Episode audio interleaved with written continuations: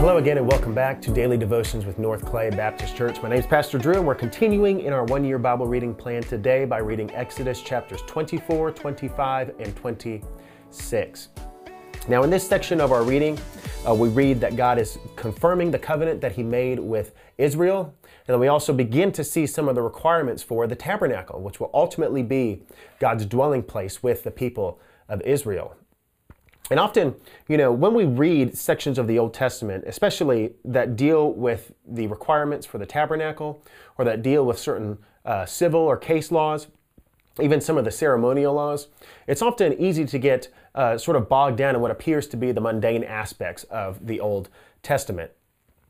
But we have to keep in mind what the big picture is. And we also have to keep in mind our big picture question as we're reading through the book of Exodus, and that's how do these things point me to the person and the work of Jesus Christ. We know that the entirety of Scripture is following the story of this seed of the woman that will eventually crush the head of the serpent. And we know that that seed ultimately is Jesus Christ. And so, as we read through what appears to be some mundane portions of the Old Testament, we must always keep in mind that these things are setting the stage for that ultimate serpent crushing seed. And that's why we must never, as some popular preachers want to advocate, we must never unhitch ourselves from the Old Testament because the New Testament is building upon the stage set by the Old Testament narrative. And so, in light of that, I did want to cover a small section of our reading today. We're going to be looking at chapter 24, verses 3 through 8, and specifically, we're going to focus in on verse 8, but I wanted to read this entire section for us. And so we read starting in verse 3 Moses came and told the people all the words of the Lord and all the rules. And all the people answered with one voice and said, All the words that the Lord has spoken, we will do. And Moses wrote down all the words of the Lord. He rose early in the morning and built an altar at the foot of the mountain and 12 pillars according to the 12 tribes of Israel. And he sent young men of the people of Israel who offered burnt offerings and sacrificed peace offerings of oxen to the Lord. And Moses took half of the blood and put it in basins, and half of the blood he threw against the altar. Then he took the book of the covenant and read it in the hearing of the people, and they said, all that the Lord has spoken, we will do, and we will be obedient. And Moses took the blood and threw it on the people and said, Behold, the blood of the covenant that the Lord has made with you in accordance with these words.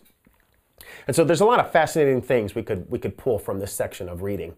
Uh, one important uh, thing to note is that when we read the Lord in this section of Scripture, we'll notice that it's Lord written in all caps. And whenever you see in the Old Testament the word Lord written in all caps, it's actually a translation of what is known as the Tetragrammaton. And the word Tetragrammaton simply means four letters. And it's actually a translation of the Hebrew letters YHWH, which we uh, sort of transliterate in our uh, English tongue as Yahweh. And when we read Lord in all caps, what it actually is, is it's a translation of the covenant name of God that he gave to Moses at the burning bush.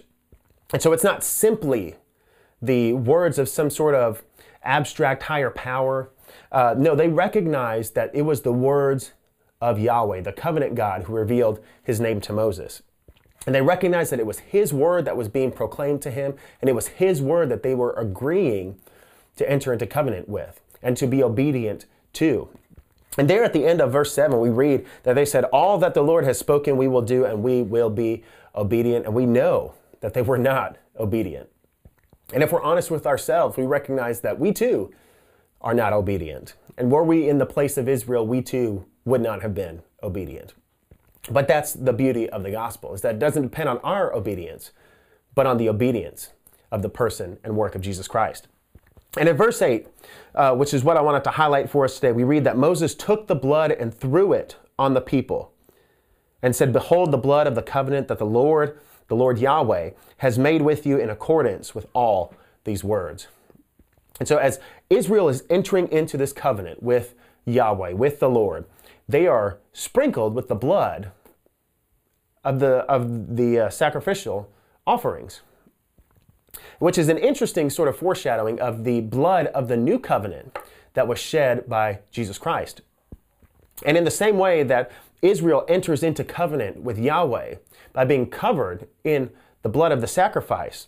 In the new covenant, we too enter into covenant with Yahweh by the blood covering of the ultimate sacrifice, which is Jesus Christ.